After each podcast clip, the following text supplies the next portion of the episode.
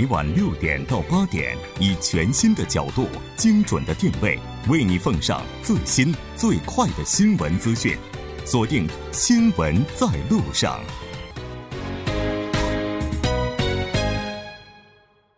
好的，欢迎回来，这里是正在为您直播的调频一零点三 TBS EFM《新闻在路上》。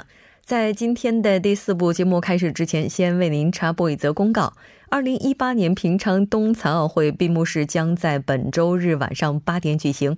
TBS EFM 为了迎接冬残奥会闭幕，将从周日的晚上八点到十点进行闭幕式特别直播报道。届时将由韩、中、英三国语言为大家带来精彩的闭幕式解说。也希望大家能够和 TBS EFM 一同见证二零一八平昌冬残奥会闭幕式的精彩盛况。稍后是广告时间，广告过后马上回来。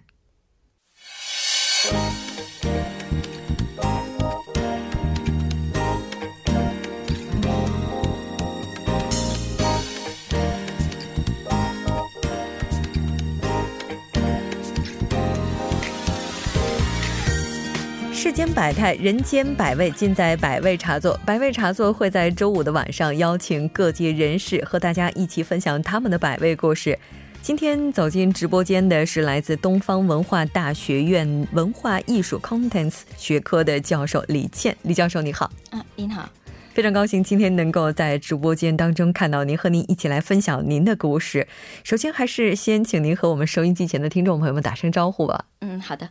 嗨，大家好，我是来自东方文化大学院大学校的李倩，很高兴今天能在这里与大家一起分享我的经历。嗯，我们也非常高兴今天能够把您请到我们节目当中来，因为您的推荐人是这么说您的，他说这个女孩子是一个非常有故事的人，而且呢说她是一个很有自己想法的人。咱们今天就一起来听一听您的故事。首先还是就这个专业，我们先来了解一下啊，像文化艺术，它是怎样的一个专业呢？呃，这个专业实际上它这个范围比较广。实际上，我真正的专业呢是对外韩国语教育。嗯，呃，但是我现在呢是属于这个系，就是这个大学这个系的教授。嗯，但实际上呢还是在教育专业这一块儿啊。教育专业主要是教韩文，对，主要是以韩文、韩国文化为主。但其实提到文化内容产业啊、contents 啊之类的，大家都会觉得哇，这个专业简直是太火了、太热了。因为这个产业本身，韩国就是非常占优势的嘛。是的。那今天借这个机会，是不是也可以给大家来科普一下？嗯，可以。呃，文化艺术呢，它指的是音乐、美术、呃，演出啊，像这样一些展会啊，这样一些跟文化相关的艺术。嗯嗯。当然，这个是词典上的这样的一个定义，实际上是怎样的呢？嗯，对。但是在我个人的理解来讲啊，嗯，我觉得文化艺术呢，它是连接人与人心灵的这个桥梁，还有就是为人们带来幸福和快乐、希望的这样的一个产业。对，没错。然后呢，我呢，呃，想要把它定义为是一个嗯康复，或者可以说成是一个治愈产业。对。嗯，为什么这么讲呢？因为艺术呢，可以让人通过呃，通过这个就是时间的隧道，可以回到过去，对，也可以去往未来，对，它呢可以给人以治愈和康复的这样的一个效果。是的，没错，我其实特别赞同您的这一点。呃，在人们没有解决温饱问题的时候，可能对于艺术是个什么东西是不会有多大好奇心的。没错，我最近在听一本书啊，《中国简史》就提到了这个。关于青铜器很有趣，就是说，这个当奴隶制社会到来的时候。呃，奴隶主他已经有了大批的剩余劳动力，然后呢，他通过剥削有了很多的生产资料之后，哎，就开始想，哎，我怎么样提高我的生活其他方面的水准？像这个青铜器，就最开始从工具慢慢的开始变成这种艺术品，这个可能就是人们希望通过这样的一些东西来达到或者是寻找一种心理上的慰藉。没错，所以这么看起来，您的研究方向也是非常伟大的哈。那现在的话，我们了解到您也是在不断的推进一些文化体验活动。没错哦，那包括什么呢？呃，实际上像我的话，呃。比起其他的文化，因为我本身是从呃语学堂开始，一直读到了博士，在韩国整个过程全部都是在梨花女子大学。哇，呃，咱俩不是一个学校，但是我也是从语学堂开始读起的，这挺有趣。所以呢，就是我做的大部分呢，还是以这个我比较在行的这一块，就是以大学文化为主。啊的这样的一些内容，对，我就记得自己在读语学堂那会儿啊，学校就特别喜欢安排一些大家的体验课程，比如说学学板索里啊。呃，然后再去学一学做韩餐呐，然后再学一学演奏韩国的乐器啊什么的。其实只能接触一个皮毛，没错没错。但只是那些皮毛就会让大家觉得，哎，这个语言、这个文化是很有趣的，会让你对它产生一种好奇心。我觉得这可能就是文化和语言他们之间的一个纽带了哈。嗯没错。哦，那您最开始想到用这种方式去了解当地文化的话，应该也是和自己的实际体验有关系吧？嗯，没错，是跟我的这个经历是有很大的关系的。嗯，那像这种方式的话，我觉得它的好处也是显而易见的。嗯嗯嗯，没错。嗯，我觉得，嗯，我所做的这个内容呢，我是让，呃，不是说从通过书本，或者是通过就是课堂上老师去进行讲解。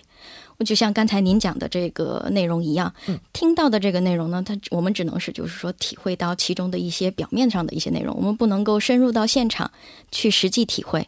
所以我觉得呢，最好的这个方式呢，还是能够让呃人们呢能够亲身就是身临其境，然后亲自去体会，亲自去感受。是的，没错。嗯，那刚才这个咱们也介绍到，您是东方文化大学院的教授。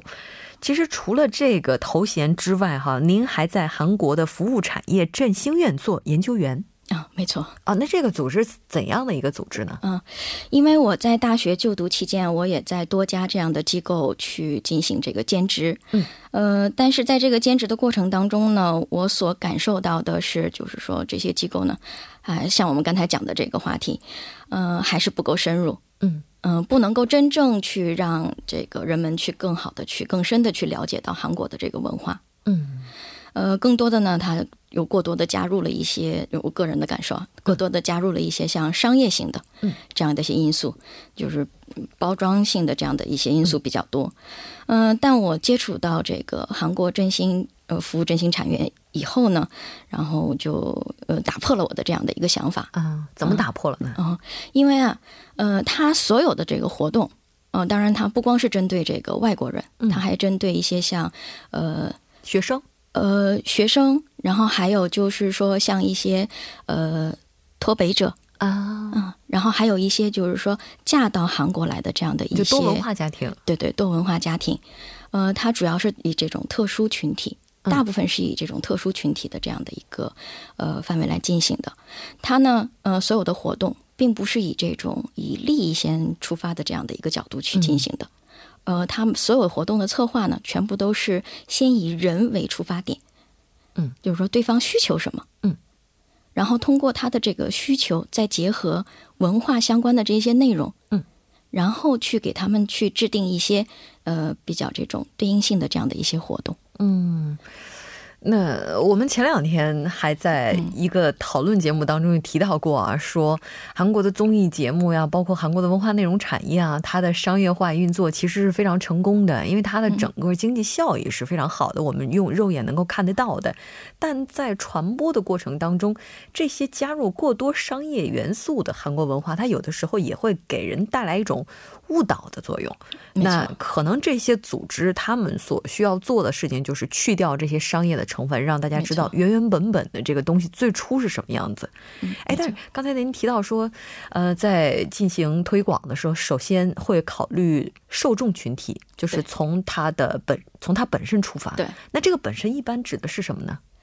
嗯，能不能举个例子？像一般的话，很多这个就是一些，比如说旅游观光这样的一些活动呢，它是先制定好了这个行程啊，然后再去就是说拿这个行程。去召集一些相关的游客，嗯，但是我们是逆向的。啊，哎，这比较正常吧？因为所有的旅行社都是先 做出来旅行商品，然后大家根据自己的日程安排啊，或者说根据自己的需求去选择这些商品，这不是很正常吗？没错没错。但是像这种的话，就算是来参观，它只能也是一种就是走马观花啊，就看了很多很满。对，还是刚才说的这一点，只是表面啊，它深入不到一个有深度的这样的一个体验啊。那我不知道您是不是有这样的体验啊？就是有很多中国的朋友，他们来韩国旅行的时候，也会拿一些旅行商品来问我说：“首尔三日游。”整个观光的景点加到一起大概有十来个，然后我说你这三天你能看完吗？他说大家不都这样吗？哎，我觉得这个大家已经形成这种意识啊，好像说来这儿三天就待着，或者说在一个地方只是看的话，好像有点浪费时间的感觉。这可能也是游客他作为消费者的一种心态。但如果就在您刚才看来说，我们是针对人来设计一些商品，那这个会不会就会出？现这种就太深了，但是又不够宽泛呢。嗯，呃，因为是这样，我们每一每一个活动呢，它定的这个对象，嗯，都是具有一定针对性的。嗯嗯，比如说游学啊，嗯，比如说游学这个项目的话呢，我们会针对性的，比如说一般的一些学生，就是不是说我想要留学来进行游学这样的。嗯。这个具有针对性的这些活动，说实话，我来韩国，这个还真是没有参与过。看来咱们确实是，这个未来我们也希望能够成为咱们这些相关活动的推广的一个平台哈。那韩国服务产业振兴院在促进外国人适应和了解韩国文化上也是做了非常多的努力。没错。那今天您能不能为大家介绍一下，他们都组织了哪些活动呢？就刚才您说的游学，还有为他们设计一些旅游的线路等等。嗯嗯，没错。呃，游学这一块的话呢，我们主要针对的是，就是说，呃，现在更重点，主要针对的是，就是准备要来韩国留学的这样的一些呃学生，高中生，嗯，高中生也可以，中学生也可以啊，嗯，因为这个可能跟我自己个人经历也是有一定的关系的，嗯，呃，我博士呃结业以后呢，我有在北京一家外国语高中任教过一年半。嗯，这个期间一直都是高三班主任。嗯，呃，这个学校比较特别，突然有点害怕你，因为一提到高三班主任，就会觉得非常的严格。哦，还好吧，我的学生跟我还都是一种朋友的关系，这是刻板印象，应该摘标签儿。啊，除了游学的话，还有哪方面呢？嗯，除了游学的话，还有就是说，呃，比如说像，呃。对于我们这个就是在韩的呃外国人，嗯，可以就是设置一些，就是说，用用这种比较呃零碎的一些时间，也就是周末或者是假期，去进行当日游或者是两天一日游这样的，让他们去更好的去体会文化。这个呢是完全和这个旅行社是不一样的啊。我比较好奇的是，咱们做这些活动，就是它已经去除了一些商业成分，但是如果去除掉商业成分的话，那这个成本应该是比较高的。那这部分费用是由受众直接来承担吗？嗯，只是承承担其中的一小部分而已。这个要比旅行社的这样的一些这个是要呃低得多哦。其实就是对个人的这个负担是非常少的，因为我们还有一些这个政府的一些支援啊。因为这是属于非盈利机构嘛，我们这都是以项目形式走的啊。我终于找到了，因为之前我们一直在节目当中就提到过，说韩国政府也是希望积极的通过改变一些外国朋友对韩国的印象，来进一步推动深度游。我还在想，这个深度游从哪儿开始推啊？旅行社去推的话，应该是比较难的啊。原来是通过这样的一些文化机构。对，嗯，那。您刚才也提到了，说是读博士，读到了博士，没错，读到了博士之后，现在开始做一些推广工作。应该说，研究本身和这个实践，它之间还是感觉非常不一样的。嗯，没错。但是因为我的博士论文本身是从实践当中出来的啊，所以现在呢是相当于是从实践当中出来的这个论文，然后现在又将它进一步的实践化。这这样的一个过程，可以这么想。刚才您提到说，在北京外国语高中教韩文是吧？对啊，那那个时候是博士期间，还是博士之前，还是博士之后呢？博士结业以后啊，结业以后，对，就是呃学分修完了。嗯，所以您是不是在那段时间积累了一些数据，然后开始用这个做博士论文？没错。然后现在再把这个数据、这个论文再进一步的指导到实践当中去。没错。哎呦嘿，原来这才是博士的正确打开方式。看来读个博士真的是太辛苦的一件事情了。那您觉得在这个过程当中啊，就是从实践中来，再到实践中去，这过程哪个最难？哪个环节最难？我总觉得写论文最难。嗯，没错，确实是写论文最难。嗯嗯，就是感觉经历过这个过程以后，嗯，从这个过程走出来以后。之后的事情真的是没什么是难事了，所以很多人形容这个博士论文说，它就是一个脱胎换骨、化蝶的一个过程。没错，您是赞成的？赞成，绝对赞成。啊，说的我又再一次没有勇气去读这个博了。嗯，我们看到您这这一段时间还是在地方去做一些活动，对吧？呃，是的，呃，这个不能说是做活动。嗯，我是昨天是去参加了这样的一个研讨会哦。昨天对，是以这个跟这个韩国服务振兴产院一起去的。嗯，他呢，呃，刚才我说了，他这个针对的这个对象还有就是这个呃呃是这个脱北者。对对对，脱北者。这个我们昨天去参加的这个活动呢，就是为了怎么帮助他们能够更好的去适应韩国的生活，更好的去理解韩国的文化为主的。嗯，确实是，这个在这个研讨会上的话，一般都会有很多的学者去发表一些自己的研究成果之类的。那您这个既然去参与了，肯定也是从头差不多应该是听到尾了。有没有印象比较深刻的呢？嗯，这个呃研讨会呢，比起说是这个学术上的这样的一个研讨呢，更多的是就是说将各界像我们这样的一个就是非盈利团体，嗯，呃，集合在一起。嗯，然后去探讨一下怎么样，就是现在存在着什么样的问题，然后怎么样去帮他们解决这样的问题，嗯的这样的一个研讨会。嗯，其实很多研讨会的话，可能都是把可能会存在的一些问题就摆出来，看看大家，哎，你们都是怎么去做的？没错。我倒是特别想问，就是在您从事相关工作的时候啊，就有没有那种就特别有成就感的时候？有的。哦，比如说什么时候？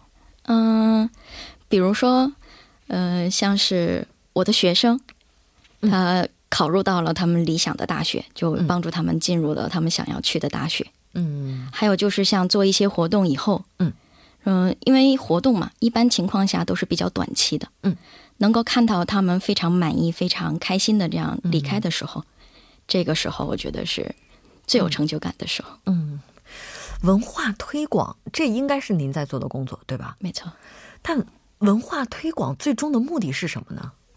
我觉得很多人可能都会好奇，我突然想到这样一个问题。嗯，我觉得最终的目的啊，实际上，呃，刚才我们一直讲这个比较表面，嗯，需要更深一度的去理解这个文化，嗯，但实际上呢，我觉得是一个融合，嗯，融合问题，因为只有你理解了这个文化，你才能够去更好的去融合这个文化，嗯，这样的话，互相之间才能够更好的去，呃，互相这沟通沟通，对。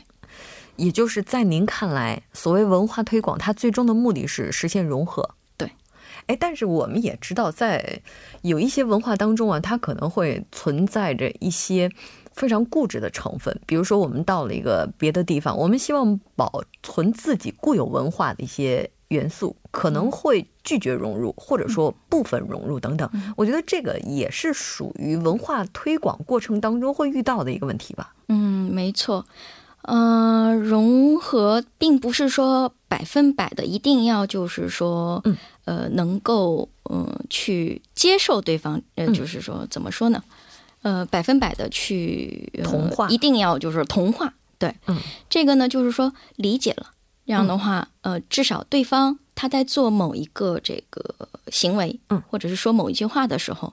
会减少一些互相之间的误会啊！哎，我明白了，就是说，所谓的融合，它和同化还是另外一个概念。对，所谓的融合是在保有自身特点的同时，我们可以就是非常和谐的去共处。没错啊，这哎，这怎么有点听起来像和谐社会的概念？还是挺接近的，对吧？哦，那在您做这方面工作的时候，有没有给自己设定一个目标呢？就是您未来希望就是实现一个怎样的目标？嗯。嗯，因为我是可以说是在韩国来说的话，我是从语学堂一直到博士，整个的这样的一个过程，我全部都经历过了。嗯，嗯，这个当中呢，我也受到了很多的帮助。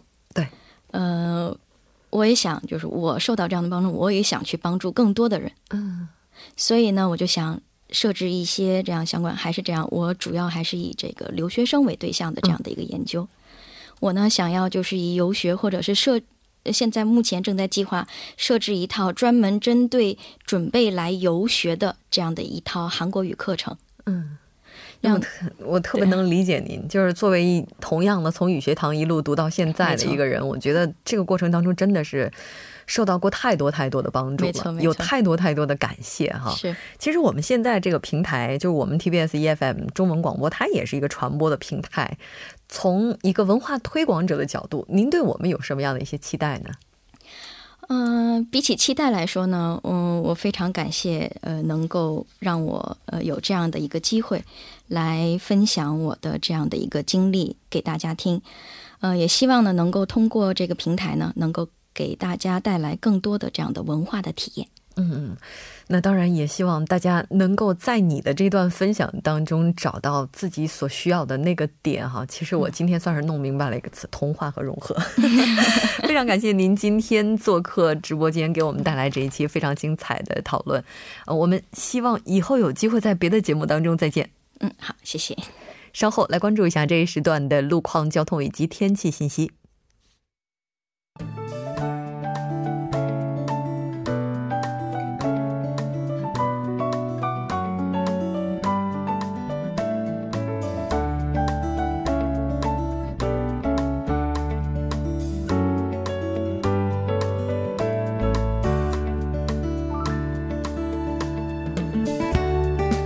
晚间的七点五十三分，这里依然是由楚源为大家带来的道路和天气信息。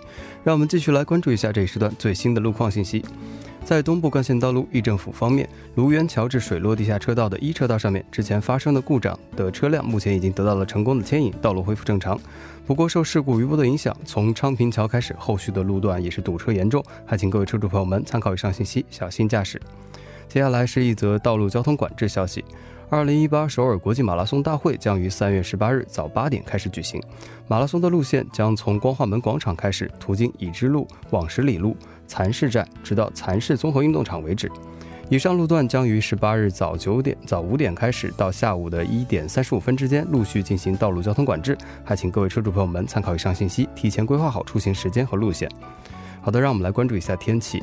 首尔市今天晚间至明天凌晨晴，最低气温一度。明天白天局部多云，最高气温十三度。好的，以上就是今天这一时段的道路和天气信息。我们下期节目再见。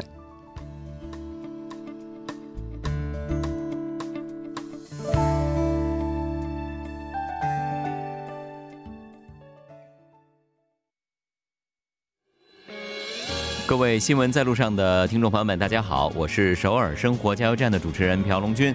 上午八点将会为您播出首尔生活加油站精彩节目，希望您能够锁定收听。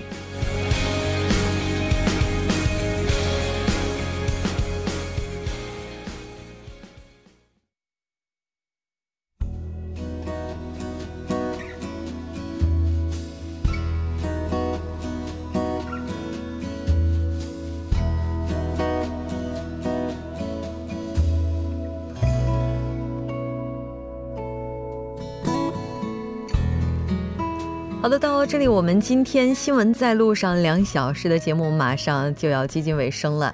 今天是三月十六号，再过两天，那冬季的冬残奥会马上就要迎来闭幕式了。这段时间以来，我们新闻在路上也是和所有的听众朋友们一起见证了这场盛宴，一起呢和大家感受那么多感人的瞬间。那当然，我们的节目虽然说在冬季的残奥会直播节目当中为大家带来的特别报道已经结束了，但是我们对平昌冬残奥会的报道呢却没有正式的全部结束。二零一八年平昌冬残奥会的闭幕式将在这个周日，也就是三月十八号晚上八点到十点钟，会为您带来进行的闭幕式特别直播报道。届时依然会由韩文、中文、英文三国语言为大家带来精彩的闭幕式解说。也希望大家能够和 TBS EFM 一起来见证二零一八年平昌冬季残奥会闭幕式的精彩实况。我们也会站好最后的一班岗。好的，今天的节目就是这些了。制作人范秀敏，作家金勇隐月，感谢您的收听。我们下周同一时间依然陪您在路上。我是木真。